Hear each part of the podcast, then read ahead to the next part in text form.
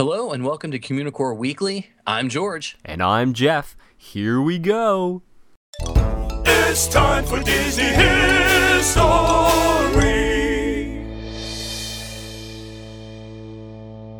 Horizons was a much beloved attraction at Epcot during the 1980s and 90s.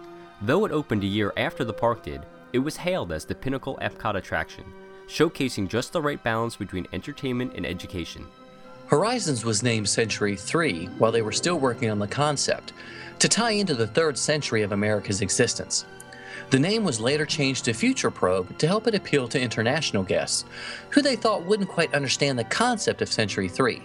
Um, however, the name was finally changed to Horizons due to some concerns with the medical connotation with the word probe. Prior to the start of construction, the project's budget was slashed by $10 million, which is a lot of money. The building size was reduced, and the length of the ride was shrunk by 35%. However, Imagineers made it work and still managed to create one of the most memorable rides in the park. Horizons is often considered a sequel of sorts to the Carousel of Progress. The Carousel of Progress follows the changes in lifestyle that a family faced during the 20th century. Horizons continued their story, in a way, by showing how they might live in the 21st century.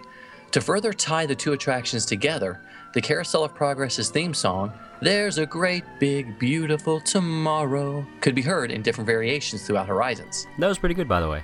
Oh, thank you. The original concept for the ride came from Reginald Jones and Jack Welch, the past and future CEOs of General Electric. It originally focused on Thomas Edison and his body of work and how that tied into the origins of General Electric. During its Century 3 phase, it changed to the focus of the future of America, but again, that was scrapped so it would appeal to the worldwide Epcot audience. Horizons used the popular Omnimover conveyance system that took guests past scenes depicting visions of a future yet to come. It began with a segment called Looking Back at Tomorrow, which showcased visions of the future as people saw it through the eyes of popular science fiction writer Jules Verne all the way up to the 1950s. After that, guests rode past two Omnimax screens, which was groundbreaking technology at the time of the ride, and is still considered one of the greatest show stopping moments in history of Disney attractions. The rest of the attraction showed visions of futuristic life in cities, deserts, under the sea, and even space. The attraction ended by giving guests a choice of three video endings that they could watch as they traveled back to Futureport. The video showed a simulated flyover of an outdoor scene using scale models, which were some of the largest ever created at the time. The attraction officially opened on October 1st, 1983, as part of Phase 2 of Epcot, located on the eastern side of Future World between World of Motion and the Universe of Energy.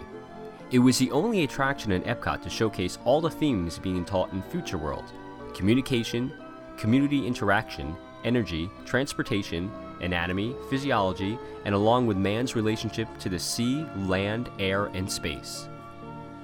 The pavilion was loved by guests for years, up until GE dropped their sponsorship in 1994. And because corporate sponsorship played an important part of keeping attractions open and functioning, Horizons began to operate on a seasonal schedule. And unfortunately, on January 9th, 1999, Horizons closed permanently. The lack of another corporate sponsorship probably played a huge role in that decision, but it was also rumored that the building was collapsing under its own weight. A sinkhole emerged under the building in 1998, and that may have been the final nail in the coffin. The building was completely dismantled to make way for Mission Space, which opened in 2003. Though the ride itself is no longer around, a few five legged goats paying tribute to the ride still exist around Walt Disney World and even Disneyland Paris. For example, a few of the props from the underwater city scene are displayed in one of the studio warehouses at Disney's Hollywood Studios, as well as some ships from the desert hanging from the ceiling of a restaurant there. The beautiful Robert McCall mural, the prologue, and the promise was removed prior to demolition and is on display in Disney offices, which are unfortunately inaccessible to the public. So I really loved that ride a lot, and I remember going on it a lot when I was a kid. Um, and I was there, I think December before it closed, actually. So I was one of the you know the last people to go on that ride, and I thought it was still great even before it closed.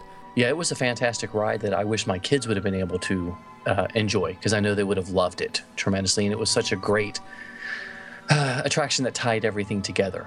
like you mentioned the thing. But you know, another tribute that we forgot is on the um, exit speed ramp from Space Mountain. They've got Nova City painted um, in one of the that you can see through the window of the family room That's as well. right. I totally forgot about that. Mhm, Well, that's why I'm here. Thanks for that five-legged goat, George. Yep, I'm never gonna let you down. He's a nerd, he's a geek, he's a geek. but we all like to hear him speak. So listen up to the words from his speech. It's George's book of the week. The fifth book in the Kingdom Keeper series, Shell Game by Ridley Pearson, takes a few new twists as the Keepers enter their mid teen years. The book is somewhat darker as the Keepers face issues that regular teens do. Well, sort of. Of course, there are the first stirrings of teen love, but there are also some new experiences, including the debut of Disney Host Interactive 2.0, their new powers and abilities, and the first use of the DHI technology outside of Walt Disney World.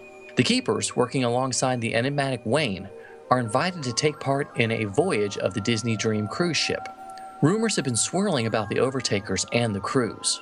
The mythology of the Kingdom Keepers has grown in their world, the fictional Kingdom Keepers world, as their battles with the Overtakers have been noticed by cast members and guests.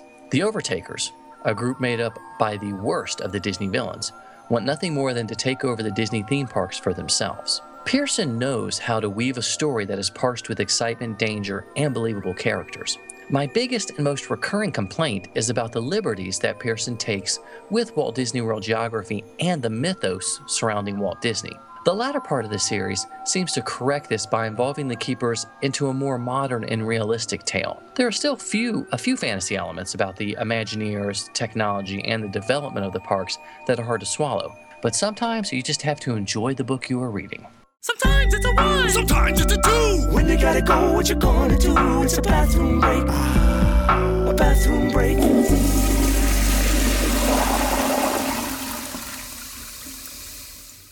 Our bathroom break is situated to the right of City Hall in the town square area of the Magic Kingdom. Now, this could be the first or last place you visit uh, when you go to the Magic Kingdom. It is tucked away from the street, which makes it a great place to meet people or wait while they visit the bathroom. It does get crowded after the Main Street Electrical Parade, though, so you might want to be careful if you visit during the parade. Sometimes you might see it, sometimes you don't. Hey, look, what's that? It's a five-legged goat. John Frost at the Disney blog posted a Fantasyland update and shared some new details of the Storybook Circus. When I was there in March, the luggage in the train station area had just a few stickers on it, and it looks like the Imagineers have come in and added some more details. The first piece of luggage says, Big Bad Wolf Extraordinaire. He'll huff and he'll puff and create the animal of your choice. Uh, an obvious reference to the Three Little Pigs and a future career for the Big Bad Wolf. Property of Hyacinth Hippo, the most exquisite aerial sensation of the Big Top. Clearly a nod towards Fantasia and the famous dancing hippo. The final five legged goat is a tribute to a very early Pixar short. Red's amazing juggling unicycles, circus grade and performance ready, manufactured by Ebon Spikes. Thanks so much for watching. Be sure to leave us a comment, Email us at communicoreweekly at gmail.com like us on Facebook, and follow both of us on Twitter. be sure to enter our fantastically fuzzy photo contest, which the prizes are coming, we promise. I laugh, but it's true. I'm George, And I'm Jeff. and we're from Mice Chat. Thanks so much for watching. We'll see you next week on Communicore Weekly.